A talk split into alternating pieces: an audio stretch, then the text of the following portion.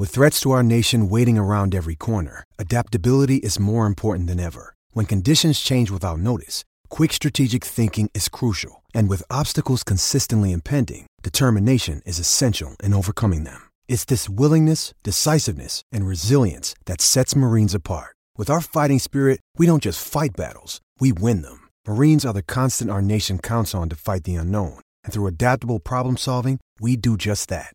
Learn more at marines.com. Another day is here, and you're ready for it. What to wear? Check. Breakfast, lunch, and dinner? Check. Planning for what's next and how to save for it? That's where Bank of America can help. For your financial to dos, Bank of America has experts ready to help get you closer to your goals. Get started at one of our local financial centers or 24-7 in our mobile banking app. Find a location near you at bankofamerica.com slash talk to us. What would you like the power to do? Mobile banking requires downloading the app and is only available for select devices. Message and data rates may apply. Bank of America and a member FDIC. Thanks for downloading this podcast from Love Sport Radio. For more, go to lovesportradio.com for all the latest podcasts, news, and views. Or for more, follow us at Love Sport Radio on Twitter.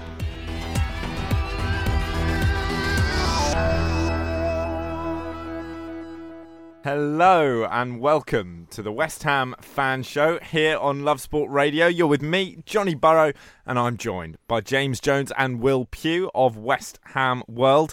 Gents, how are we? Very well, Johnny. How are you? Yeah, I'm surviving. It was not the result that was desired, shall we say, on Monday. Chelsea could have been something. West Ham are a side who like to turn up against other London clubs, but in the end, the man who really made his presence felt was Eden Hazard.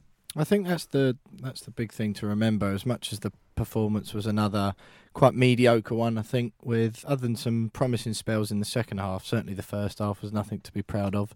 But the difference was once again a man who's going to be playing for Real Madrid next season. So he says with confidence. do, you, do, you, think that is the case? I, uh, yeah, from uh, I, I people I've spoke to, it sort of sounds like that's um, you know it's as good as a done deal. And I think you can tell from his demeanour as well, can't you? There was obviously all the West Ham fans were singing, "He's off to Madrid, he's off to Madrid" when he scored the two goals, and he was asked about it in his interview after the game. And again, he, he didn't quash it, and he did his usual thing of uh, glossing over it, and I'm, I'm focused on flirt, Chelsea. Eden Hazard, actually, he's a proper flirt. He was a flirt as a teenager when he was playing for Lille, and he said, "Oh, I, all of the top European clubs I'd love to play for." Before announcing three months later that he'd chosen Chelsea, bizarrely, and he's been at it ever since. Just say you're going to Real Madrid, Eden. I mean, I wish his demeanour was that he doesn't really want to play for Chelsea anymore because that means that means that he wouldn't have done what he did to us on, on Monday night. But um, yeah, I mean, there's not much you can do when a player does does that sort of thing against you. Um, I mean, I stood up and applauded that first goal. I mean, it was absolutely extraordinary. Yeah, yeah I mean, it's not a lot you can do. I mean, my only gripe with it uh, for the whole night, really, because I thought, you know, it wasn't a bad performance. The first half was a little bit ropey, but second half we were a lot better after Pellegrini changed it. Um, my only gripe was, you know, you know you've got a player of that quality in the Chelsea team so why are you allowing him, particularly for the first goal, I suppose for the second as well, but by then we were knackered. Space to um, pick up the ball in midfield. Like he's drifted into the centre of the pitch. He's then come deep to collect the ball, and he's he's had enough time to turn, what, you know, forty yards away from goal, and then run at pace. And we'd already noticed it when Ogbonna got uh, booked for taking him down earlier on in the uh, earlier on in the half. That you know, if if he's running at pace um, towards goal, you're not going to stop him the only way you're going to stop him is if you foul him and get a yellow card. And you know, by then he he he'd already knew what he was going to do, and he saw the gaps and he went for it. I mean, it was world class goal. But if you give a player that sort of space in the middle of the pitch, you know, you're asking for trouble. Is there an element of a fear factor there, where the West Ham fans, West Ham fans, and indeed West Ham players are looking at him and going, "Oh, if it's Eden Hazard, if I try and get close, I'm going to get turned. He's going to make me look silly." Do you think this is cowardice from the players? Yeah, I think cowardice is strong, to be honest. But it, it, it is. we don't pull any punches, well. Cowardice. We're just watching on the TV now. That it's on the TV. Yeah, look at them. Oh. Terrified. They're weeping. The most frustrating bit I think about that is him driving straight through the heart of the defence. I think I I do agree that you know he can make you look silly if you lunge in on him, and he is one of those players where getting tight on him doesn't help, and neither does if you stand off and give him space. So you're kind of damned if you do and damned if you don't But the fact that he literally just drove straight through the middle. I mean, you rarely, a lot of his goals that you see, he comes in from wide positions, doesn't he? So he draws players out, then knocks it past them, and then inevitably, a bit like Arjen Robben used to do, bend it into the far corner or smash it into the near post. But it was just frustrating how he, he did pick up the ball and he bypassed the midfield, which he can do. But then it was just drove straight through two centre halves in quite a congested area and just dinked it in. The thing that I found quite concerning from a West Ham perspective was that okay, it's Hazard, but this wasn't the first kind of goal of that type that you've conceded this season. I was reminded immediately of Callum Wilson for Bournemouth earlier in the season, where he picks the ball up in midfield and drives again through the middle of the defence with Mark Noble sort of running after him, doing his best, but looking like he's got a piano on his back. And again, then there was this reluctance to defend, a reluctance, even if it is James, as you say, a case of just clattering him, taking the yellow card. Do West Ham have a problem when a skillful player starts driving at the defence at pace? I think that there is an element to that. I mean, you know, as I mentioned before, uh, Ogbonna had to take one for the team and take a yellow card because he was nowhere near as quick uh, as Hazard early on in the half. Um, Balbuena's not the quickest. Um, so I suppose there is a little bit of fear because, you know, at the end of the day, we, we haven't the most. Um, I mean, Balbuena is impressive, but, you know, in terms of you know they're not the mo- the smartest of defenders in terms of in, in terms of that respect. You, you think Ogbonna might be a little bit, but he has lost a bit of pace over the years because he's played for Juventus, he's played up you know in the Champions League, you know against some of the best players in the world. But I think at the end of the day, you, you kind of you, you kind of can't really. You know, you can't really criticise our defence for, for not defending that goal in the moment because it was a world class goal. Um, my only problem is that you know he probably could have been closed down a lot earlier by the midfield when he picked the ball up in, in sort of 40 yards out from goal. No one about midfield was missing. Martin I was well out of position. Declan Rice was too deep, um, and then it allowed Hazard to do what he loves doing, and that is picking the ball up with a bit of space, turning, and then running at defenders. That's what he does. That's how he's carved out the reputation he's got, and he's a he's, he's a world class footballer. That's why he's probably going to play for Real Madrid next year. Um, and it's probably good because it means he can't do it to us again. But the thing is, we've conceded 50 goals this season. We're one of only seven teams in the league to have conceded 50 goals or more, and two of them are already relegated. There's teams below us. No one above us has conceded more goals than we have. I think and you know, although against Chelsea it was Hazard who will probably be playing for Real Madrid next year, and he is. You're f- toning it down now. He said probably. well, I'm, just, jump, I'm, I'm saying he's playing for Real Madrid next season, but we've been undone by players who'll be playing in the Championship next season. Mm. Conceded three at home to Huddersfield, which yeah. you know I was obviously not happy about at all. And I know we got the win in that game, but I think it just it highlights if we needed it to be highlighted anymore how much we need to focus on our defence or just stopping the ball going in the net next season. There's an interesting comment on, on our live stream now from Hammerhead uh, 2073. It says Cresswell was too slow. Um, it's been noticeable over the past few games, and I can't I can't really disagree with that. In that you know, you know, with that goal, especially we're talking about Hazard's first goal, everyone's focusing on the midfield and the and the, and the centre backs, but you know, throughout the game, our, our fullbacks. I mean, I thought Fred, Fredericks did you know an okay job. Um, but you know, he was. You could see the look on his face sometimes. You know, amount of balls that went over his head out, out of play and stuff like that. But defensively, I think Cresswell has been, you know, quite slow, a bit off the pace. Not the player that we, you know, we remember when he first signed for the club, probably because that injury picked up a couple of years ago. Um, so the, these are positions that we need to fix. You know, we're all, you know, all our focus as fans is is looking at, okay, well, how can we replace Arnautovic, Hernandez, Perez in the summer? Um, but really, I think it's our defence because you're right. Well, you know, we conceded 50 goals this year against teams that we shouldn't be conceding goals against. Um, we need to start thinking, okay, how can we shore this defence up? Because we're okay going forward. We know we're okay going forward. It's defensively that we need to really start looking at ourselves and start fixing in the summer. Do you think, in terms of fixing it, it's a case of new personnel, or is this a system or coaching thing? Because actually, Cresswell aside, and obviously various other fullbacks aside, not least Masuaku, who I know you all love, if we take some of West Ham's defenders individually, there's been quite a lot of praise flying around. You know, Balbuena rated, yep. Diop rated. Is it a case of needing centre halves, or is it a case of actually just looking at how they play together? I I was just going to touch on that actually. Earlier on in the season, everyone was getting really excited about Balbuena and Diop in particular, and kind of rightfully so. They did play well, and they looked like they were forging a partnership quite quickly. They've both had spells out the team through injury this season as well, which hasn't helped. But uh, I think it's a bit of both, to be honest. I think we at wing backs we've been saying for weeks now that we, we need to focus there. Zabaleta's obviously at the tail end of his career. Cresswell's never quite been the same. Um, and as much as I'll keep calling him King Arthur until the day I die, not everyone else is as much of a fan as I am. And I obviously do understand that as well. He's he's not up to it. And I think the worrying thing is earlier on in the season we were all quite confident of where West Ham would need to improve be uh, like at the end of the season, wing backs is definitely one of those positions, or like both wing backs. But the as the seasons progress, we've become more and more. No one was thinking before Christmas, oh, we'll have to worry about Arnautovic in the summer.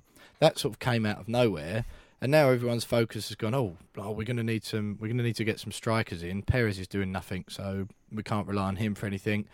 Everyone's still a bit unsure about Hernandez as well.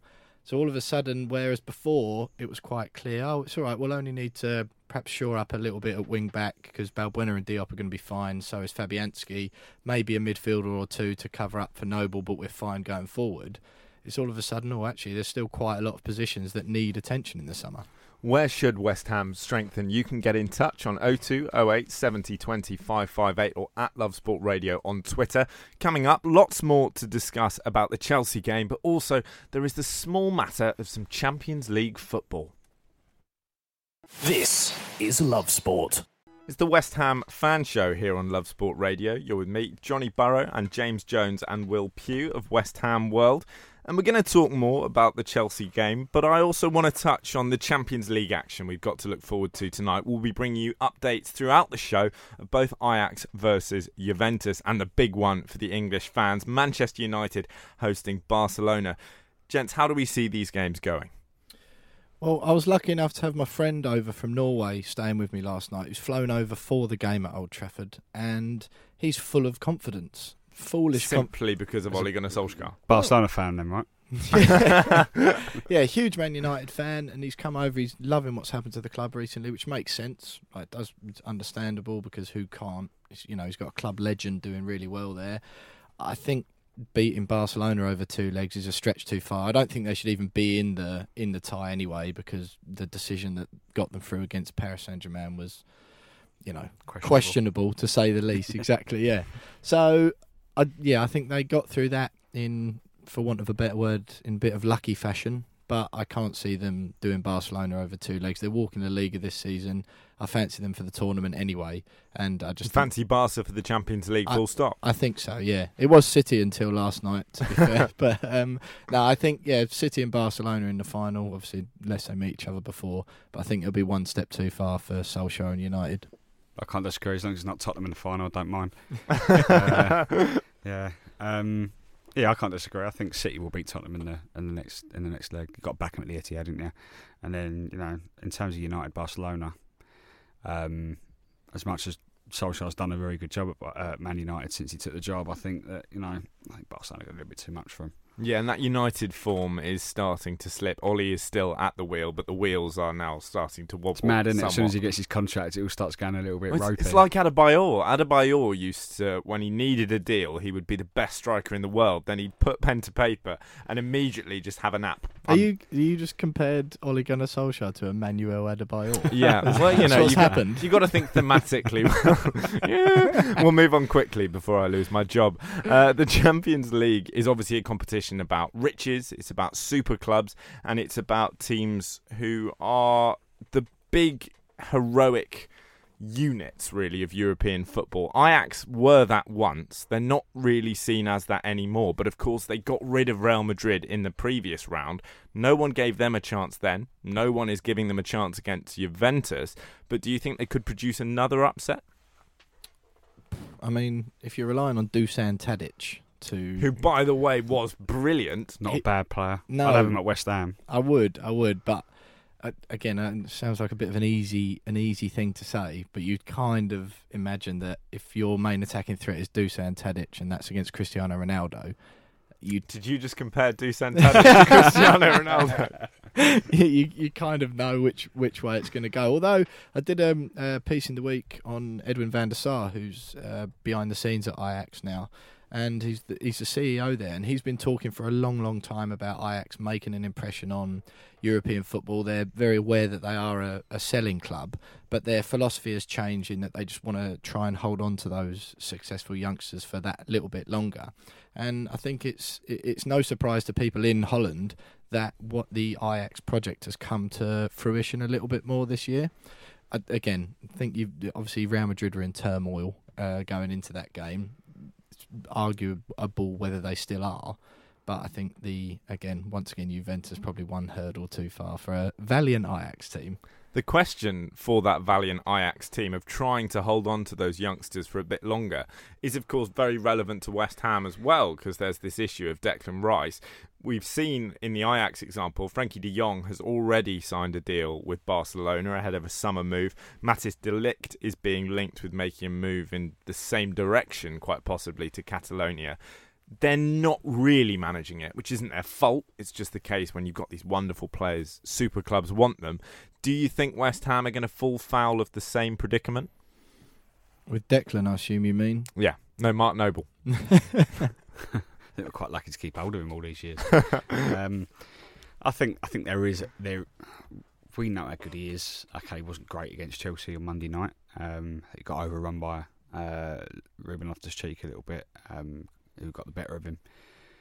But it is no secret that a lot of big clubs are going to start sniffing around him, and you know, we unless we're in European competition, it's going to be very difficult to keep hold of players like Declan Rice. And if other young players come through and we're still in the same position where we're fighting for the top eleven, um, you know, it's it's going to be difficult for you know to keep keep hold of players. And you know, Man United or Man City or any of the big clubs in Europe come come calling and say to Declan, "Come on, it's going to be hard for him. So yeah, we are going to. I think we. I think that will happen. He has also had quotes attributed to him within the last week or so, how saying how he wants to be the long-term West Ham captain and yeah, but that sort of stuff. Yeah, I mean, if it, you know, if he has said that, then great.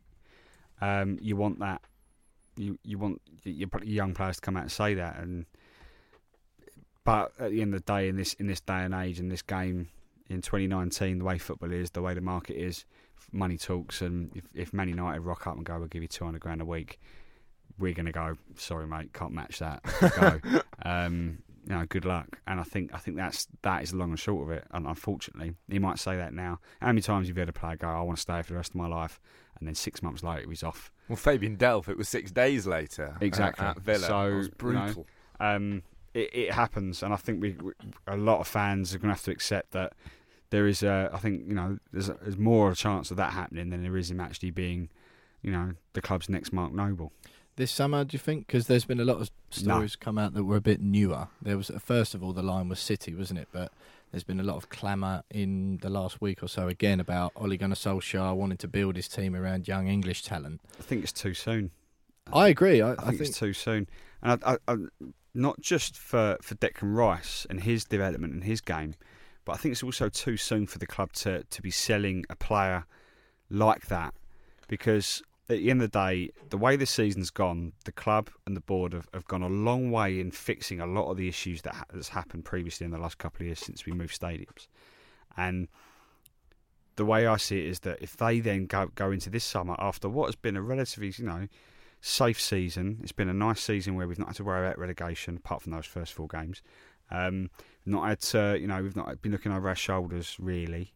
Um, so it's been a nice, safe season. For that, so for them to go, oh, we've done all that hard work. You know, we've turned ourselves around. You know, we, we brought in a world class manager. We've spent hundred million pound, but then we sold our best young young talent in the summer. Fans are going to lose their, you know, lose whatever, you know, lose their heads. Um, so I, I, don't think the club really uh, they don't know they can't really afford to then undo all that hard work with the fans because they've done so much to try and fix that relationship, and they'll undo it all just by selling Declan Rice after what one good season, half decent season. And also cynically, if they hold on to Declan Rice for that little bit longer, they might get more money. If you keep the player until he is that world class talent rather than the potential to be that, you are going to get more from whichever club it is comes yeah. in. Thinking about players' futures and players whose futures could be away from West Ham, I was interested after our conversation last week to see Arnautovic start against Chelsea and to see him actually put himself about. Do you think he went some way to winning the fans back over? I'm not sure, really. I, I just think I don't know about your point of view on this, James, but from my point of view, it just seems. I think I said this last time I was on, was that it just seems like a a guy when you hand your notice in at a job, and if you've got a three month notice to work, then in those three months you don't particularly pull your weight too much. Do you think Marko Arnautovic is waking up every morning and crossing a day off on his calendar before the transfer window? I don't. I don't think he's doing that. I think you know he knows that you know, there may or may not be a deal on the, on the table. I mean, as far as we as far as we know, there might not be a deal anymore. Um, I think we've all just come to expect that he's going to leave in the summer, but that might not even be the case. You know, there's no guarantee, particularly the way he's been playing recently, that anyone's going to come in for him in the summer. Uh, we, I mean, we're led to believe that, that that deal from China is still there, and you know the the offer's still open. But you know that might change between now and now and the summer because you know you don't know what's going to happen. You know, so I think he's not been he's not been great. I, I don't know what the fuss was about Monday night. I didn't think he was especially brilliant. I think he, he, he was better than previous weeks, but it didn't blow me away. I think that's what it was. It was the improvement. Yeah, on- I mean, he ran around a little bit more, um, and he and he, you know, okay, he had a couple of chances. I thought he'd scored in that second half, Yeah, or you was it lost it- first you- half. you went It the mental, second didn't half. Oh, yeah, I jumped off the sofa. Um, then I thought it was ruled out because there was a foul, it was offside, and then I realised it was two yards wide anyway. and I thought, that's oh. why he's not celebrating. Yeah, yeah. Um, s- We yeah, need VAR for stuff like this. we do, yeah. But I just didn't. I didn't think. Oh, Arnie's back. Here he is. This is the player we we, we, we once loved and, and knew all about, and couldn't wait to see play. It, it was just like, oh, he's running around a little bit more, a little bit more effort. Well done, mate. Um, so yeah, I, it is what it is. I think if we can get him to score a couple more goals between now and the end of the season, great. I don't expect him to. Um, I think we're all just waiting for him to leave. It's quite sad, really. And and You can hear the sadness in my face. we we got to bear in mind as well face that voice. he's as well as he played before, uh, like this saga, if you like, came came up in January. As well as he played before that, he's, we're actually paying him more now because amongst all the Yeah. furor, he got a pay rise, didn't he? Yeah, yeah. So, Maybe uh, I should try that. Oh, I'm off to China. Keep me. Uh, well, you have certainly got Arnautovic till the end of the season, and regardless of how he performs, the big question now is where are you going to finish? Seventh looks a bridge too far, but top ten don't go anywhere. This is Love Sport. You're with me, Johnny Burrow, and James Jones and Will Pugh of West Ham World here on Love Sport Radio for our West Ham fan show. And the big question now is where are West Ham going to finish? Currently 11 points. Uh, 11 points, that would be terrible, wouldn't it? That'd be a record. 11th in the table, four points off Watford in the top 10. Is that something that you can break into? I know James was saying earlier on about it's been a season that's comfortable. We're not looking over our shoulders. I've certainly started to now. I had a Crystal Palace glee- fan gleefully remind me today that they're only three points behind us and they've got a better goal difference. So we're, we are sitting 11th now. Bournemouth, who are 13th, they're only four points behind us as well. And although their goal difference is considerably worse, so you could potentially call it five, we've got some tough games coming up towards the end of the season. Palace have still got to play Cardiff and Bournemouth, which are winnable games for them. I think as much. I, I think looking up is probably more unrealistic than than looking over our shoulders. I think. Worryingly, I, I mean, I, it's quite frustrating. I, mean, I know I said earlier it's been a nice season in terms of not had to worry about relegation as such, but um, it has been frustrating, particularly over the last couple of months. We've gone from competing for the top seven to the top eight, the top nine, and now the top eleven. Uh, and I think we'll finish eleventh, um, and that's because I think that, I think although we've got some tough fixtures, we have been performing better against the, the bigger teams, as you were, and uh, you know, and I think that I think that you know we, we can, in terms of our home games that we've still got. We've only got two home games. Pick pick six points up of those. I think we can win both of those games, and then and then we could sneak it back into the top ten. But I don't think that we've got anything to worry about in terms of relegation. Will I think you know Nah. maybe pushing it a little No. bit there. no, I just mean Yeah. looking over our shoulder, maybe Yeah. finish twelfth or I mean, it, I mean, after all that excitement that you know, okay, we could finish seventh. Oh, it'd be really good if we finished seventh, or it wouldn't be really good if we finished seventh because of the Europa League and got fin- start your season in May or whatever it is, and um, to then thinking, oh, eighth would be quite good, and then and then thinking, actually, ninth wouldn't be too bad, would it? And then and now it's like, oh, do you know, would be lucky if we finished twelfth here. Mm. Um, and it's been quite of a, an anticlimax to what promised to be quite a, an encouraging end to the season. Um, and I don't know whether you know Pellegrini started blaming injuries and stuff on, on the form recently, and I get that, but you know half the players that were injured were injured three or four months ago when we were winning football matches. So um, I don't I don't really buy into what Pellegrini said on that front. But you know I think we've just got to make sure that we don't just let this season just play out into nothing. Um, you know, we're, we're always we're always hearing that you know he wants the players to finish the season strongly, but we hear that every se- Mm. season of every different manager. It's time I- they did it. I think I think what's important though to note, although it's easy and everyone does it, you know, you look at what position you end up finishing in the table. It's important to note that at this stage we've got we've all we've achieved exactly the same amount of points now as we did in the whole of last season. So we've still got five games to play, albeit some of them are tough. But you you'd hope that there's going to be at least at least six to seven points still left to earn. And I think if you look at that, wherever that ends up putting you in the table, although that is important to look at and relative, I think the if we've improved by another nine or ten points or seven or eight points on last season, it's still a step in the right direction, albeit that it might be frustrating if that only gives us a, an improvement of one or two places compared to last year and we're still bottom half. I don't disagree with that, and I think that with with all that's you know that's just been said, I think we have to look at this season as as a positive in terms of the progress that's been made. Um, it might not seem like progress um, in terms of the league table, but you're right. You know we've got amount of points we did last season now. Um, we've got five games still to play, and you know the work that's been done off the pitch in terms of the foundations that have been laid, in terms of the, uh, the what Pellegrini's tried to do, I think has been quite encouraging. The fact is that he hasn't got the full squad to be able to really execute that that plan and that game plan and that mentality. We keep hearing big team. We've spoken about so many big team, big club mentality. You're not a fan of that, are you? I mean, it's all very well saying it, but go and do it every week. And you know, I'd rather him not said it at all because now we're like, where's that big big club mentality gone when we only just beat Huddersfield? So where's that gone? And it's like, well, you're kind of giving fans this expectation that suddenly we've turned into a top six club when, when in reality we haven't. We're nowhere near that, and it's going to take a couple more years for us to get anywhere near that, and a lot more investment.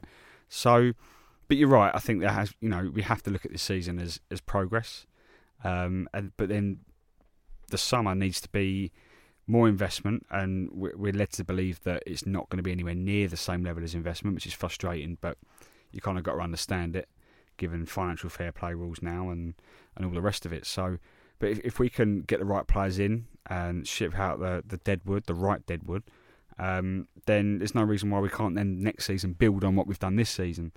Um, and you know you have to look at that as you know a guaranteed solid you know top 10 to top 8 finish. You know I say top 10 at you know at the very very least because I can't remember the last time we finished the last time we finished the top 10 was the last season at Upton Park. But don't you think that should have applied this year as well? It should have applied this year. Um, but then on the flip side Pellegrini's right in terms of had we not had all those injuries even three or four months ago um, you know we would have we probably would have won games that we didn't that we only just scraped through a draw or something like that. Yarmolenko, um, Lanzini. If we had Lanzini at the beginning of the season, no one knows what how we would have got on because he wouldn't have had that injury. He wouldn't be a little bit shaky, which I've noticed in his game at the moment. So it's difficult to tell, but you know I think that you know another summer of investment, where I think we'll be will be a lot better next season. For you as fans, how important is it to finish in the top 10? Because looking in from the outside, you could argue that that difference between 11th and 10th is actually pretty arbitrary. What what does it mean? But for you guys, does it have some kind of symbolic importance? I just think that's that's kind of that's what people look at, isn't it? It's what fans look at. It's what Top journalists. 10, isn't it? Yeah, it's what everyone within football, whether you're a fan, a journalist, or an impartial bystander, when you when you look and you say, "Oh, how'd you get on last season?" Although I, I made the point just then that we've already achieved the same amount of points as last year with five games to spare, and you hope that we're going to pick up a few more between now and the end of the season. uh, you know, I, I think people within the club, the manager, the board, they'll be looking at things like that. They'll be looking at the amount of points as opposed to what it, how that translates into the position you finish in the table. But where you finish in the table also equals pound notes at the end of every year, doesn't it? Like Yeah. the the higher up you finish, I'm not sure what the uh, what the exact like two- brackets two and a half now. million a position, I think. Yeah, which is a it's a fair old whack, isn't it? So, uh, although it is, it is important to me because we've had the argument before about the race for seventh, where I think, well, what's the point of us going every week and spending our money if you're not going to want to finish 7th And it's also, I think, arrogant to assume that oh, if we don't get seventh and if we don't start in the Europa League, that next year we'll be really good in the FA Cup and we'll definitely finish sixth, so we won't have to go through the qualifiers. Let's be frank, that's not going to happen. Yeah, well, West Ham are never good in the FA Cup anyway. exactly, they? and I think that's what um, that's what frustrates me a little bit about this now. That if we end up finishing, you know, take the points total aside, if we end up finishing twelfth this year, say, because I think that probably is worst case scenario looking at the league. Yep. If we finish twelfth, and our performance in the cup with the Wimbledon thing, it makes that look far more embarrassing. And all of a sudden, when you look at it as a season on the whole, you think, hmm, 12th place out the FA Cup to Wimbledon, now at the League Cup, didn't do anything in there. It's kind of just another stale season, and the the sort of the feeling that oh, it's all right, we got six points more than we did last year, or four or five more points. Although technically on paper it's progress, really for the fans who go every week and spend the money, you know, it's not all that, is it? Well, it's about continuing to build, isn't it? And improving season on season. And if West Ham are going to improve next season, they're going to need all their best players to still be there. One man you're going to be desperate to keep hold of is Felipe Anderson. But will he still be at the club come next This is Love Sport. Next year?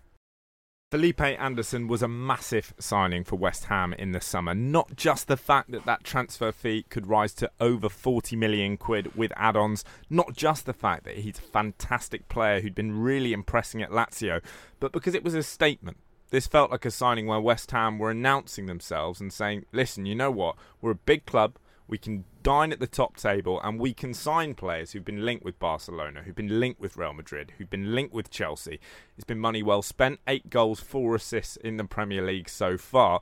But now those same European clubs are sniffing. Crucial that West Ham hold on to him. But can you do it? Well, I thought it was quite interesting because this came up because there were some comments this week on Sky Sports talking about that, saying the club understands that. Uh, sorry, Sky Sports sources understand that the club, under no circumstances, will they consider letting Felipe Anderson go this summer. And whilst that's an admirable sentiment, first of all, and if that's true, then that's great. Secondly, we know that plenty of clubs have made statements like that about big players in the past, and then sure enough, we'll see them scuttle off when a big offer comes in in the summer. But thirdly, I just thought it was interesting when you compare it to the comments that Pellegrini was was given a lot of stick for um, a few weeks ago about around Declan Rice. He was asked about Declan Rice, and his response, which to me seemed quite pragmatic and honest and sensible as a as a fan, was that well, if you know, if the players, if the offer's right for the player and the, so the offer's right for the club, and he wants to go, then you know perhaps perhaps it could be done. I think it was an exasperated answer to a question he's been asked countless times since Declan Rice first made a successful pass in training, let alone done anything on the pitch. So uh, I just thought it was interesting how you, you get a, a line comes out the club about a player like Anderson, who is important and was a big marquee signing as you mentioned, Johnny. But I think Declan Rice is just as important. But just because we haven't spent tens of millions of pounds on him, he is worth that to us, or certainly will be soon. And uh, you know, I just thought it was quite interesting to see the difference between the two lines that came out of the club. I think you're right. I think you know I didn't actually look at it like that until you said it. You know, I just I think with the whole Declan Rice thing, um, I don't know whether it was the case that the club perhaps didn't have the opportunity to to come out with that, that sort of that sort of line before Pellegrini had, had, had made his comments. I don't know, but it, it, it is a little bit weird that they took a, a relatively different stance on both players. Um, it baffles me how any any of the top clubs are even interested in Felipe Anderson um, because he's Real Madrid, apparently. Oh, I mean, I, don't- I don't think there's any truth in that. I mean, really, are they really interested in Felipe Anderson? Um, he's not a, a Real Madrid player. I think you know he doesn't. How not, good do you think he is? He's James? not consistent enough, and you know, I was talking to my mates about this on Monday night when I think he got pushed off the ball by by someone. I don't know who it was from behind. Clearly didn't know where he was on the pitch and got just shoved off the ball. And Chelsea went on the attack, and it was it was frustrating. And a mate of mine said in, in my WhatsApp group that you know he was like, he's actually not very good, is he? And although I was He's like, quite good. and I was like, no, he's good, but he's it's like uh, someone like said, you know, he's no Payet, and I was, well, obviously he's no Payet, um, but there's a difference in that when we had Dimitri Payet, you know, this this is a guy that could change a game, you know, regardless of whether he wanted to or not. He was that good that you know he could he could change a game. Um, and he just he, he'll grab the game by the scruff of its neck and, and he'll go and change it. Whereas Whereas Anderson has the ability to do that, and I genuinely believe he does. I think he's that good, but he he he doesn't seem that interested to be that player that can that can go and change a game. It, it doesn't seem as if he's always that bothered whether he is or he isn't involved. He kind of lets the game pass him by sometimes. He did at stages on Monday night. I felt, um, although he did have his moments. Um, what we want from Felipe Anderson is the type of performance that we saw against United early this season, the type of performance that we saw against um, Southampton away when he t- overturned the game. Whether, or not this is a serious comment, we've just had uh, um, someone letting us know that West Ham are a good championship team at best, apparently. So Uh, stop letting Spurs fans follow this account. Yeah, yeah. Cheers. Yeah, nice stadium, mate. Um, uh, on to more pressing matters. Uh, no, I think I think that's The a bit harsh. That the- that's yeah. harsh. Um, no, I think the whole Payet comparison is a little bit strong. I do think Payet, sorry, just to interrupt. I do think Payet played in a better team. The players around him were playing better, which gave him more freedom. So in a weird way, he had less pressure on him because Lanzini and Sakho were still playing well. I think you're bang on, but James's point is a very good one. Where the thing that was so important about Payet and the thing that made him so exceptional was his willingness to go. You know what? This isn't going our way, and I'm going to do something against the run of play, and I'm going to change the game. As you said, Felipe Anderson doesn't do that in the same way. Do you think he's a luxury player? Do you think he's someone that when West Ham are playing comfortable attacking football in a game they're dominating, he's going to excel? But actually, if you ask him to do something in a game where you're up against Chelsea and you're 2 0 down, he's just going to go missing. Yes and no. I remember specifically when Payet was doing what he was doing in a West Ham shirt. It was quite a, a commonly, you know, told story that Noble had said to Payet, "Look, you do your thing, we'll do your running for you," and it, you know, buying into that mindset, as you're saying there, that you you have luxury players. Lanzini's not exactly the most defensive minded, nor was Sakho really. Let's be honest. But that that trio up front worked really well, and mm. that was because Noble was playing out of his skin and had his best season in a West Ham shirt that I can remember. But as were all the other players, the defence were playing well. Winston Reid was outstanding that season, as was Que- uh, Cresswell. So you had more players around them.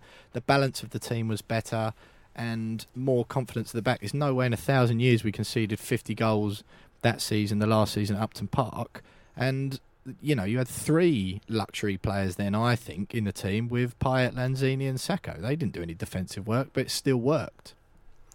I think that I think you're right. Um, I think that season was a little bit of an anomaly. Uh, being the last season at Upton Park, you know, it was there was there was a complete buzz, not just in the stands but on the pitch as well, in, the dressing room. Um, and that then allowed the likes of Payet and, and the rest of them to really sort of get get involved in that and get on board with the whole feel good factor and, and start you know playing with a little bit of freedom. And you know that worked that worked wonders. Um, but where Anderson is, con- Anderson is concerned, you know, he's come on a big fee. Uh, he's come to a league he's never played in before. Um, he's very lightweight anyway. Um, and I just think that sometimes he, he's quite happy just to sort of let the game go go by him, and then occasionally he might might pop up with a with a nutmeg. He loves his nutmegs. Unfortunately, they That don't count on the score line, though. Well, Soccer AM did a thing the other day. I remember my stat. remember my stat a few a few uh, months or was it a few weeks ago now that you know he'd made a certain amount of nutmegs in a certain amount of minutes per game or something. They've actually got him at the top of the. They've got nutmeg league now, um, and uh, he's he's at the very top. And he did one on Monday night as well. So he's he's, he's but that's all at the moment. That's all he's good for is megging people. And for me, that's not good enough. You know, you spent what forty five million quid on him. You know, you, okay, he's got eight goals and four assists or whatever it is, but you know, you, you, you should be looking at doubling. You know, doubling at least getting three or four more goals, um, load more assists. I mean, I think Payet ended his first season with what twelve goals and fifteen assists or something like that, and we paid ten million quid for him. So I think that you know if if Anderson is going to be at the club next season, he's got to be doing more, much much more, because otherwise, what's the point? You know, we might as well just sell him and then bring in a couple more players that can that are happy to work. Players like Robert Snodgrass that will just you know, you know, run the Reds off for, for ninety minutes and actually be quite effective for ninety minutes. Talking of players who might not be at the club next season, has anyone seen Andy? This is Love. If only his ankles were as strong as his haircut. We're hearing that Andy Carroll is in trouble again, and that could be game over for his West Ham career. Well, I think this one is game over now because it's the same injury. Because we touched on it before when the news first broke, how you know it's likely that it's going to be the end of his career, and he's got another ankle injury. And will we see him in a West Ham shirt again? Probably not. But it's basically become official in the last week that confirming that it is he has injured his ankle again, and he's undergone surgery to to try and solve the problem, which has basically whether or not it's ended his West Ham career, we can't say that for certain yet because obviously he's still got the option in his contract to trigger another year. However, it is important to note that with that option, we have to give him a pay rise if we trigger the option. It could only be for a pound, but you'd still be getting ninety thousand and one pounds every week. So it's very, very unlikely. Is that one pound I'd be bothered by? It's, it was like that offer that um, Arsenal made Liverpool We're for not. I, Suarez. you know it? what? I will get so angry because I still don't. Anyway, that I, I can't see how you're allowed to ignore a release clause, but there we go.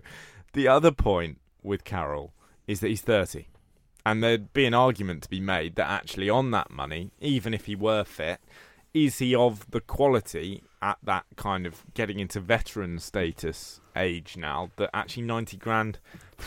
Are you better off spending that elsewhere?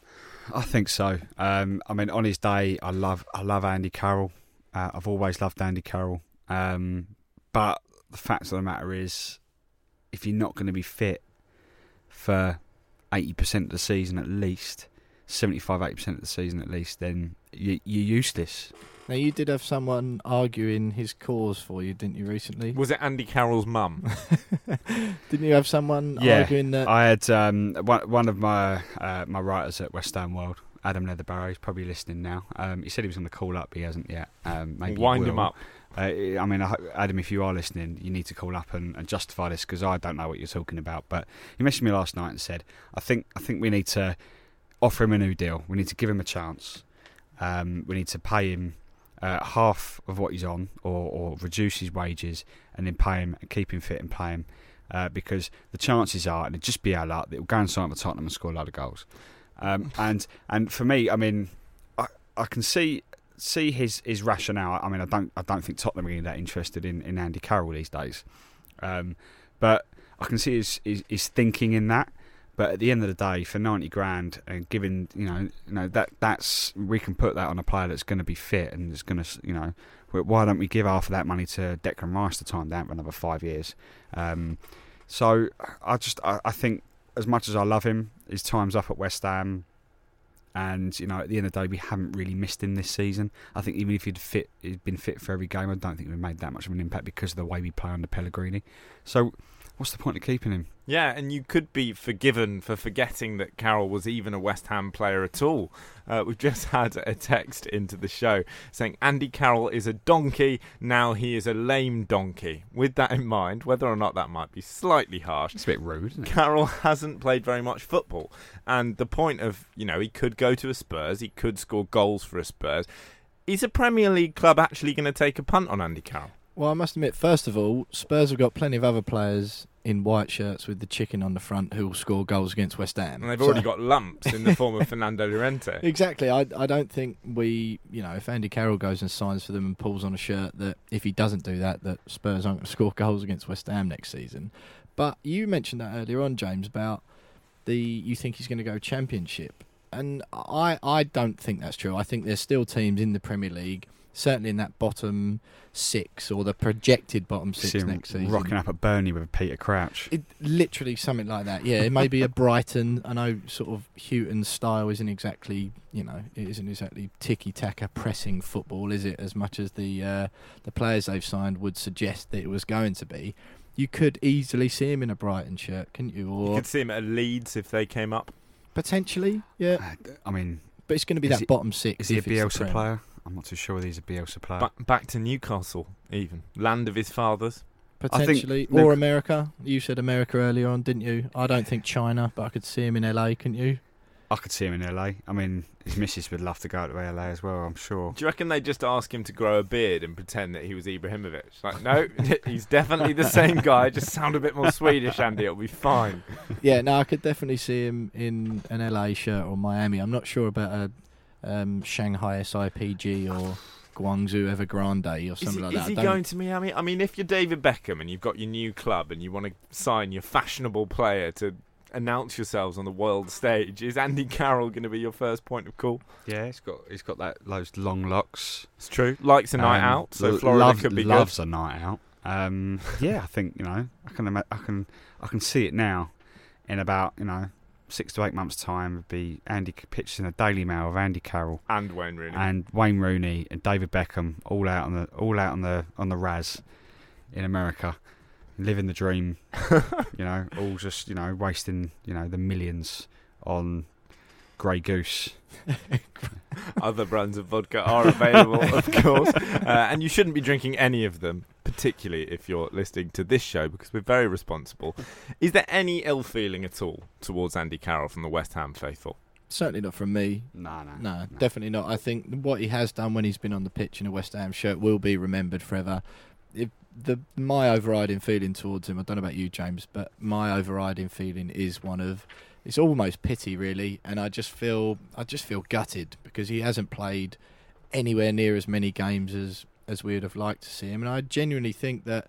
There was a period of time, wasn't there, where he was playing week in, week out, where he was the linchpin of our team. You got so excited when he was back. Mm. You knew he was going to score. You knew even if he didn't, he was going to give the opposition such a tough game, gonna and he was going to give them He's going to hell. break a few noses, wasn't he? Yeah, that's it. And it just made the opposition defenders scared. They were always, oh, here we go. We've got another 90 minutes up against this guy, just getting smashed around for, for 90 minutes. And he did. He brought something to the team. He was he was a focal point, and he was great. And I love seeing him in a West Ham shirt. I do think the time's up now, though, and it, that is a shame. Yeah, I love him. Um, as I've said before, um, I'll always have a place in my heart for, for Andy Carroll, um, just because he's, he has scored some quite important goals for us in the past. Uh, I'll always remember that hat trick against Arsenal Yep. in the last se- the, the last season at Upton Park. Um, his million goals Our producer, Swansea. by the way, is an Arsenal fan, and he's just broken down in tears. So thank you for that. Um, yeah, I mean, I mean, I mean, the thousand or a million goals he scored against Swansea in his career. Most of them for us. I mean, he loved to go against Swansea, didn't he? There's that bicycle Um, kick against Paris. basket- exactly. The Chelsea Um, goals, the they were- Chelsea goal. Yeah, I mean, he's he's had some fantastic moments for us, and it's just been really, really unfortunate for him that he's had these injury problems. And I, I think, okay, he loved his social life, and you know, and that probably hasn't helped. But I think a lot of the time, a lot of people forget that it's not his fault that he's got these ankle injuries. You know, I think that one that it left him out for like nine or ten months. That was an injury that basketball players get Mm. um, a complete freak football injury, uh, and that's not his fault. It's just the way that he is, the way that he plays, um, and it just you know he just happened to pick up this freak injury. Uh, but a lot of people, you know, they blame him and you know they moan about him and they call him you know horrible names and and stuff. And it's like, well, hang on, you know, this is a guy that is making a living out of football. I can, bet- uh, although there are these rumours that he doesn't particularly like football. You know, at the end of the day, I think he'd prefer to be on the pitch than being be in the stands, regardless of what he's earning. So I don't blame him. You know, I don't hold any ill feeling towards him. You know, I wish him all the best when when he does leave the club. And you know, it's just a shame that it, it didn't really work out. Yeah, and you know, ankle injuries are some of the most common injuries sustained by horses, so he's not on his own. it's, just, it's just bad luck. Bit Oh, rude. Yeah, I'm not sure about that. Poor old Have you not seen the video of the horse heading the massive football along with vaguely good control? And someone tweeted it with the caption, "Andy Carroll's been working on his first touch." This could be the end of this man's career at West Ham United. It's just an emotional time for all the fans and certainly for the player. And you're comparing him to a horse. Have you seen him run? Yes. In terms of destination, then, where do you think he'd go? We've had various clubs mooted. You're saying he's better than Championship level. Well, I, I think I- I can't. And I know Will said that he's better than Championship level, but I, I just don't see uh, another Premier League club at this moment in time, given his recent injury record. Regard, forget his past injury record, his recent injury record. I can't see anyone that going because he's going to be, it's going to be relatively expensive. And I think when you're in a when you're in a relegation battle, because I think that's if he does stay in the Premier League, that's where he'll be. Um, that's an expensive signing to make when uh, there's no guarantee he's going to be fit. Whereas a championship club chasing promotion, you can take that gamble, really, can't you? Because you're chasing promotion. I think they could probably afford afford him. Yeah, he'd have been perfect for sort of a Huddersfield if they'd stayed up. You'd have thought if he goes out the door and Arnautovic leaves, that's a couple of gaps in that West Ham squad. And in just a moment, we'll be talking about who the new strikers should be. Don't go anywhere. This is Love Sport. You are listening to the West Ham Fan Show here on Love Sport Radio. And just a quick reminder that we are underway in the Champions League action for the evening. It's Ajax nil, Juventus nil, and United nil, Barcelona nil. We'll be bringing you updates from those games throughout the show. And also, we've got Championship action for you, as ever, here on Love Sport Radio with a London focus. We'll be bringing you updates from Brentford versus Ipswich Town, Millwall versus QPR. That's a massive game down the bottom of the table. And of course, for a top versus bottom clash, Norwich City against Reading, still nil nil in all of those games. Uh, and we've heard the sad news this week from a West Ham perspective that Lionel Scaloni, the former West Ham player, is in hospital. Yeah, he's uh, he's just come out, but he he had a bicycle accident in Mallorca. He was riding his bike along the road and and a car hit him. There's been no confirmation yet whether or not that was a West Ham fan still angry about the 2006 FA Cup final I'm sure it wasn't. botched clearance, but um, yeah, no, he's uh, he's a little bit smashed up, and he took to social media in the week to to show his show his injuries. But um, yeah, he's also the manager of the manager of Argentina at the moment as Yeah, well. Been in charge since November. Mm. Well, see, I, I can't believe that. I, gen- I mean, I only found that out about two months ago, and uh, I thought, what?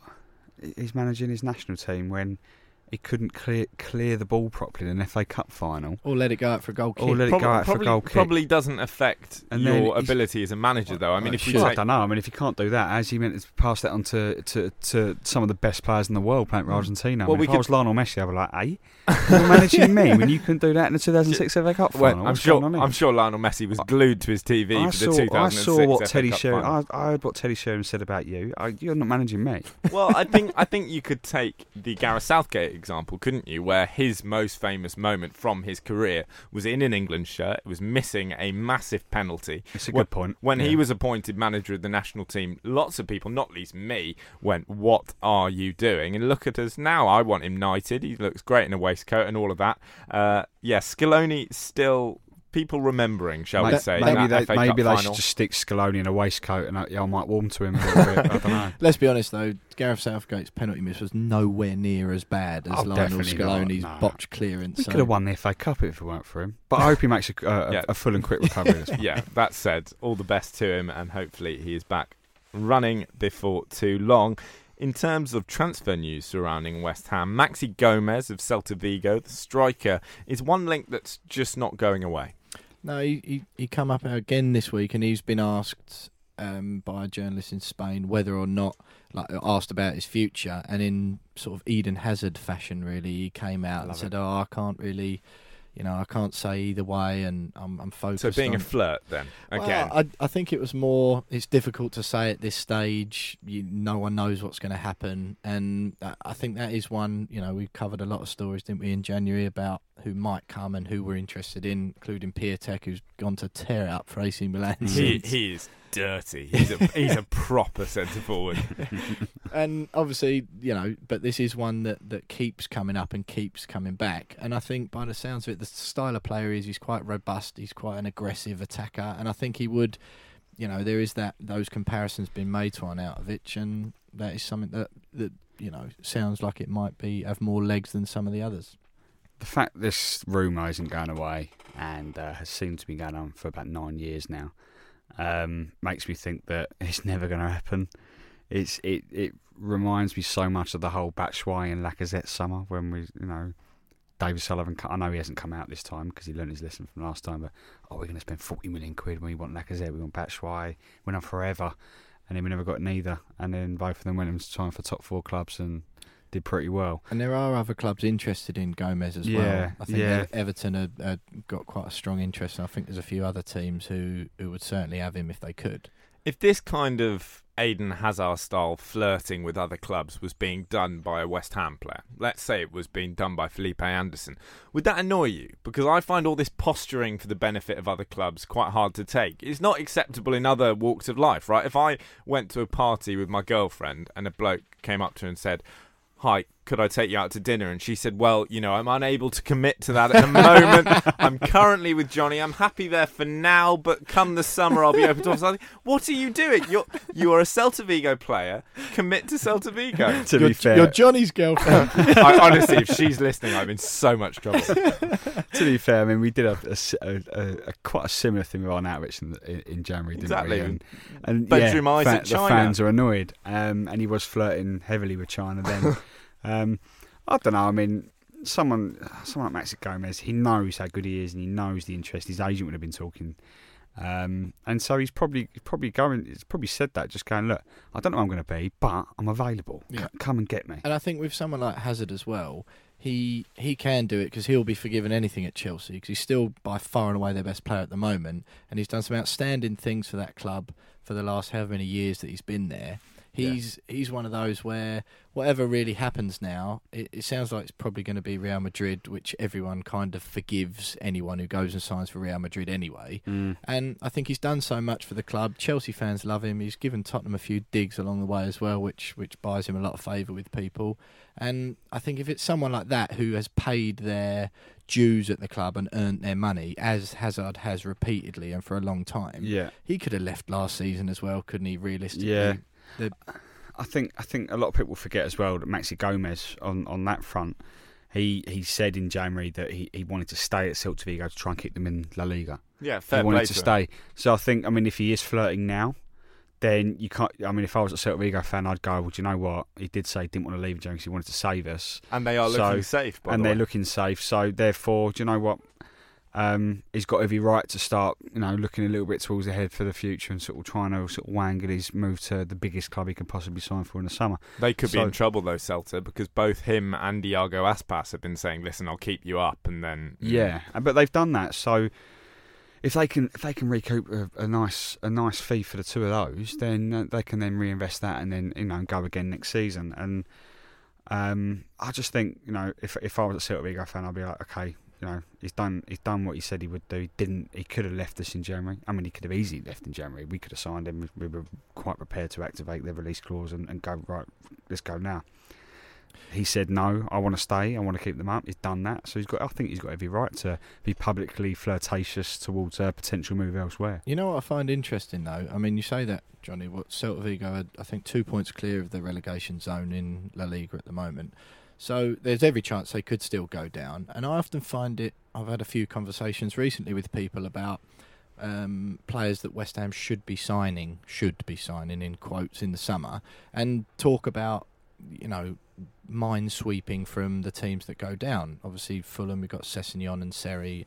Huddersfield, Aaron Mooy. That's it. Um, um, but uh, my my view on it is is kind of well, they've gone down with those teams, and granted, it's not all their fault.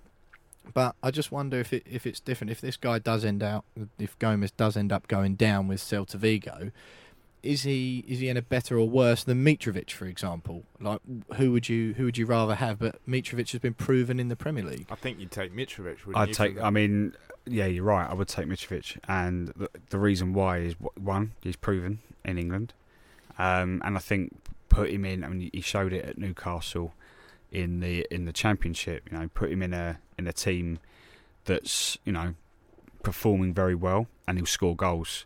Um, put him in a relegation threat side, and you know he might struggle every now and then. So I'd take him over Max Gomez just because of the experience. No, I think you're bang on. A quick old goal update from Griffin Park. It's Brentford 1, Ipswich nil. Neal Maupay, who else could it have been, giving the Bees the lead there? And the other transfer rumour for West Ham, which isn't going away, is Declan Rice to United. We'll be talking all things United in just a moment for our opposition view when we speak to Matt Beadle, who's a sports journalist and United fan. Sport. This. Next up for West Ham, it is Manchester United, who are, of course, in action at the moment. Still nil nil at Old Trafford as they take on Barcelona in the quarter final of the Champions League. I'm delighted to say we are joined on the line by Matt Beadle, who's a sports journalist and Manchester United fan. Evening, Matt. Thanks ever so much for joining us. First of all, how do you rate United's chances this evening? Uh, well, pleasure to be on, chaps. I think if you'd asked me a month ago, I would have said that we'd give Barca a decent game. Look, the Champions League is is always a one-off. Any cup competition is, but when you're playing a Barcelona side that is as strong as this, and you've got someone like Lionel Messi in that front three, I mean, look, it's, it's going to be very, very difficult. I've been watching the first ten minutes, and you know, Rashford just had a good chance for the free kick, but it's it's going to be tricky, especially playing at home first. Matt, just to switch on to the, the game at the weekend, which I'm sure you thought was a bigger game uh, than the Barcelona one. Absolutely. but I'm just all, all, I'm hoping for at the moment really is that perhaps you'll be a little bit tired from tonight. Hopefully, you'll still be in the tie, so you'll need to save some players for, for Tuesday, and that that will mean you take your mind off of off of the home game against us. You've got some big games in the Premier League coming up after that, you've got Everton, City, and Chelsea, your next three after us. Is there anything else that I can hold on to that means we might get something out of the game? Any more well, straws? Think, yeah. to, to be honest, I think that if you just look at United, West Ham over the years, especially late season games, I think we've seen before. One hark back to 1992, obviously when you guys were relegated, but you beat United and essentially messed up those title plans when Leeds just pipped United to the title. We saw it in 1995, obviously. Uh, the final day of the season when Ludovic Miklosko decided to go absolutely bonkers and foil every shot Andrew Cole threw at him. Um, and you know, there's history, right? I mean, there's history from uh, the semi-final in '64. I seem to recall that that one from from reading up on it. Obviously, West Ham tend to get results against United. I mean, you haven't won at Old Trafford in a long time. So again, that was a, a last day of the season one, wasn't it, Carlos Tevez? Yeah. So I think the fact that the United United West Ham rivalry is always so strong, I think you can hold on to that. And look, we should win at Huddersfield on the penultimate day. I think the relegation battle will be over come the end of the season, so we should beat Cardiff. It's just these immediate fixtures, starting with you guys on Saturday, because we then go to Everton, who look like they're picking up a bit of form, and we host City and Chelsea. So you know, while it's a cliche, I think it's all really to play for for us. I think what we can hold on to from a United perspective is that since the turn of the year, you'd probably say United and West Ham have had contrasting fortunes in a sense. You know, we've we've kind of kicked on under Ole Gunnar Solskjaer. Yes, it hasn't gone that well in the past few months, but I think when you look at West Ham's fixtures, pretty much since the Arnautovic debacle, really, it's been a bit up and down for you. Absolutely, and there's some bad news for United, I'm afraid, Matt, just coming through. It's Barcelona 1, United nil through Luis Suarez. How big is that in terms of an away goal for the Catalonians? What a way to hear about it. Um, and Luis oh, it's Suarez. A, it's a Luke Shaw own goal, I'm being told. Oh, is it really? Um, well, it's massive. It's massive. The fact that they, they've scored an away goal, I think we can cling on to the fact that PSG won 2 0 at Old Trafford and then United went to the Parc des Princes in what was an incredible evening. And actually, like I said at the, at the top of this interview, if you'd asked me a month ago after that game where we'd be now, I'd, I'd be very comfortable. But the fact that results have dipped somewhat since then, and there's lots of theories about the fact that Ole Gunnar Solskjaer has now been given the job permanently, and that's why players are perhaps dropped. I don't think I'd buy into that. I think I was always looking for a result that while we had that manager bounce, and then while he went on and beat we beat Spurs, and everyone said, okay, maybe maybe Ole Gunnar Solskjaer actually has got something as a manager. You know, I always champion on on the show, especially on Love Sport, when I've spoken to Richard Lee and David Chigi and Dave Seager this week. I've said the fact that Michael Carrick and Mike Phelan and Kieran McKenna are very, very integral in what United are doing right now. Yes, Ole Gunnar Solskjaer is a key part of it, but those three are huge. So as long as they stay part of the coaching staff, I think things will look up. But in terms of that Luis Suarez goal, yeah, it's an away goal, and you don't want to concede against Barcelona full stop, but to concede an away goal in the Champions League first leg against Barcelona, no, that's uh, that's not good. Matt, what's the the priority here? Um, in terms of, I mean, is it Champions League? Is it finishing the top four? I mean, it's a very difficult dilemma, um, and from, from from our point of view, a lovely dilemma to have. Um, but you know, you're sixth in the in the table. Uh, huge uh, possibility of not even finishing the top four. Um, but then you're you're in the quarterfinals of the, of the Champions League. I mean, where where do you think the, the, the priority is for Solskjaer and, and, and Man United players? I think the priority was the FA Cup. I think when he came in, fourth place was a long shot, but the fact that United went on that run, it suddenly became an actual realistic possibility. I don't think Champions League was uh, a priority. I think it very much was the FA Cup, but then losing to Wolves skewed all of that and has kind of skewed those priorities. So for me, pers- on a personal point of view, domestic success has always outweighed anything else. Mm-hmm. I've always wanted to see Manchester United win the Premier League because that's your bread and butter. And I would say, if you ask most hardened United fans, they would say the same thing. And the top four is is a bit of a stickler for me because again, I don't necessarily agree with the way the Champions League is and the fact that you can finish fourth place and then go into a League of Champions and potentially win it next season and call yourself the champions of Europe. I don't mm-hmm. agree with that, and I think that Spurs are very much almost binning off the Premier League in a sense and focusing purely on the Champions League. Mm. There's a whole aspect of football within that that I don't agree with, but I think the priority as things stand for Ole Solskjaer is to finish fourth so they can get into the Champions League for next year. Matt, so looking forward to the game at the at the weekend, then is are you just as confident as as most United fans seem to be that West Ham haven't really got anything to worry or to worry you, and that you're it's going to be a bit of a walk in the park? I don't think it's going to be a walk in the park. I don't think a game against West Ham is always a is ever a walk in the park. I think that Hernandez coming back to Old Trafford will be tough, tough to take, tough to watch. Um, and you only have to look at the game at the start of the season where you absolutely annihilated Man United. And look, interestingly, United came back after that, which is again a strange one. You know, we beat Juventus, we drew with Chelsea, we we had that game against Newcastle where we we came back from two goals down and won three two. So mm. there was a bounce after that game, but I mean, we know now that was purely a case of paper papering over some you know rather treacherous cracks under Mourinho. But um, no, I don't think it's going to be a walk in the park. And like I said, I think the fact that, that West Ham tend to, I'm not going to say you treat it as a cup final against United. I don't want to offend anybody, but I think there is always that extra incentive. I mean, you only have to look at the the last game at Upton Park to see that. Matt, what do you think of the the whole uh, links with Declan Rice over the last few days? Um, I mean, is it 40, 50 million quid being touted as a potential bid? Solskjaer wants to build a team around a young English core. Declan Rice is supposedly on, on his shortlist. I mean, I thought what, you say supposedly English for a second there. Well, I mean that as well. uh, that that as well. Um, yeah, I mean, what are your thoughts on that? Would you like to see Declan Rice in a United shirt in the in you know in the near future? I absolutely would love to see Declan Rice in a Man United shirt. Yes, I I don't think he will leave West Ham yet. I think that he recently signed a new contract, right? Mm-hmm. Yeah, yeah, so December I, think, I think. Yeah, I think that I can imagine thirty him... grand a week, though. To be fair, and I, I, is I it really? That, yeah, I know it seems like a lot, but it, I think for him, it, he'll they'll have to offer him something else again in the summer because he's an integral part of that team. Yeah. Yeah, well, I, he's a funny one, Declan Rice. A, a good mate of mine actually taught him, um, and championed him a couple of years ago and said, just watch out for this kid because he's going to be really, really good. He's a lovely lad. I watched. I went to the West Ham Brighton game the the two two where you went two 0 down and, mm. and, and equalised. And I just was transfixed on Declan Rice because I wanted to see how he played. And in that particular game, he didn't have one of his best games, but you could see that he's so comfortable on the ball and he, he can just pop it five yards. He can he can ping it. We saw at the weekend a, a delightful little, uh, I think it was Monday night, a, a delightful little zinger that he played out wide.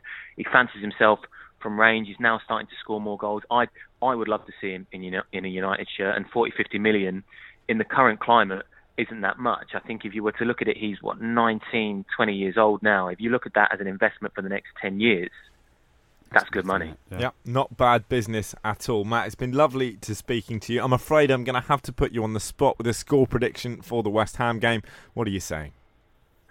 I'm going to say that United will nick it 1 0.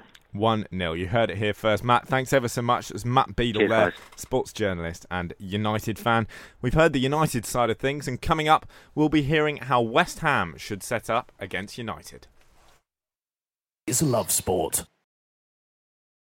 This You are back with the West Ham fan show, and there have been some big goals in the Championship. It's now Brentford 2, Ipswich nil. Ollie Watkins grabbing the second there, and a massive goal for Reading. It's 1 0 against league leaders Norwich. Meite getting a great goal there. Sheffield United have just gone 1 0 up away at Birmingham, and a huge goal for Rotherham in the relegation fight. It's 1 0 to them at home against Aston Villa, and Tyrone Mings has been dismissed for two bookable offences, so Rotherham could be on for a massive three points.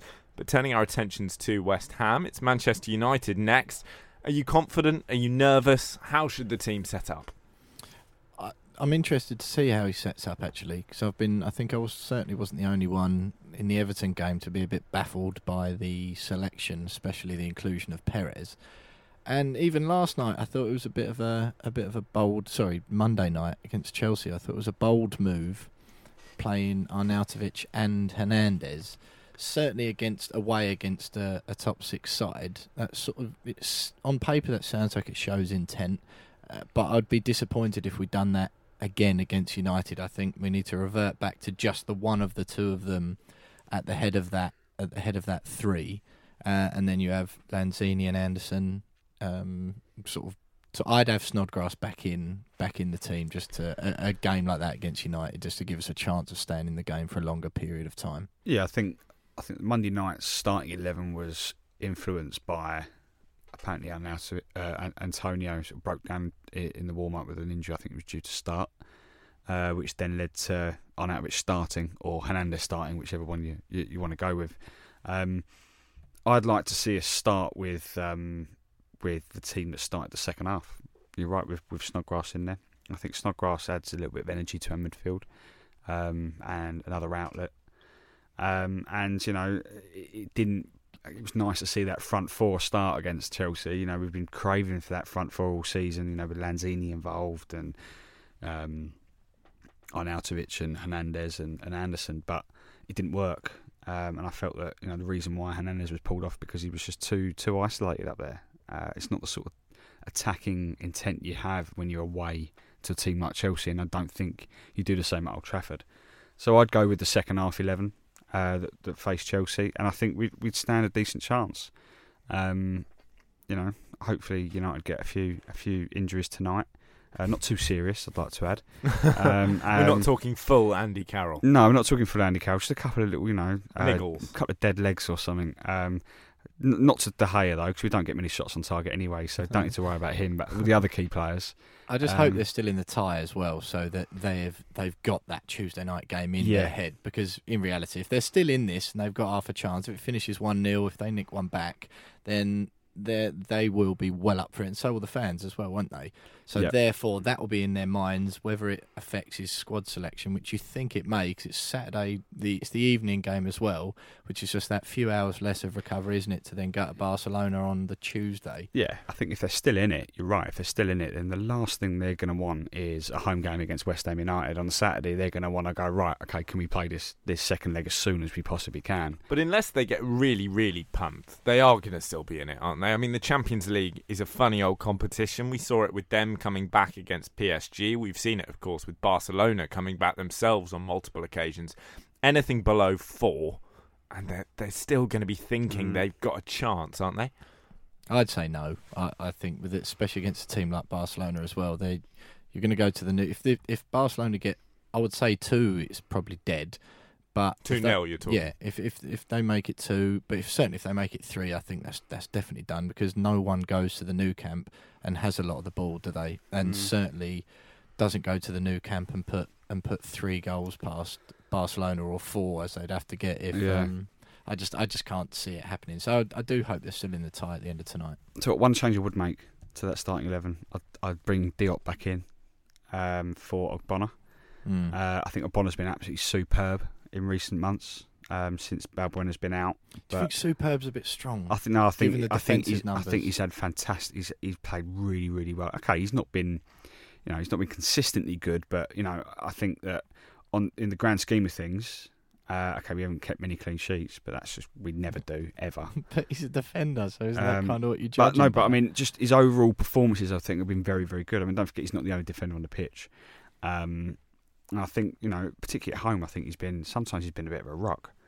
Um, but I think I, I rate the whole Balbuena Diop partnership. I think that's uh, defensively we broke down when Balbuena picked, that, picked up that injury, and I think Ogbonna's done well to deputise. But I think now with Diop rested for a game, time to come back in. Let's get that back four settled again.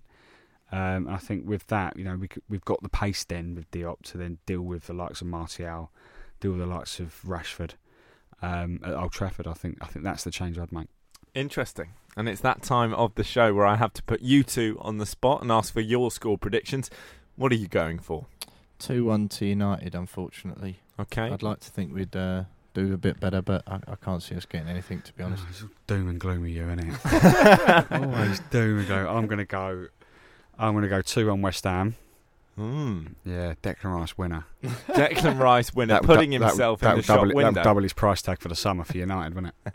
Such a cynic. Doom and gloom on one side, cynicism on the other. You'll have to join us next week on the West Ham Fan Show. Thanks for downloading this podcast from Love Sport Radio. For more, go to lovesportradio.com for all the latest podcasts, news, and views. Or for more, follow us at Love Sport Radio on Twitter.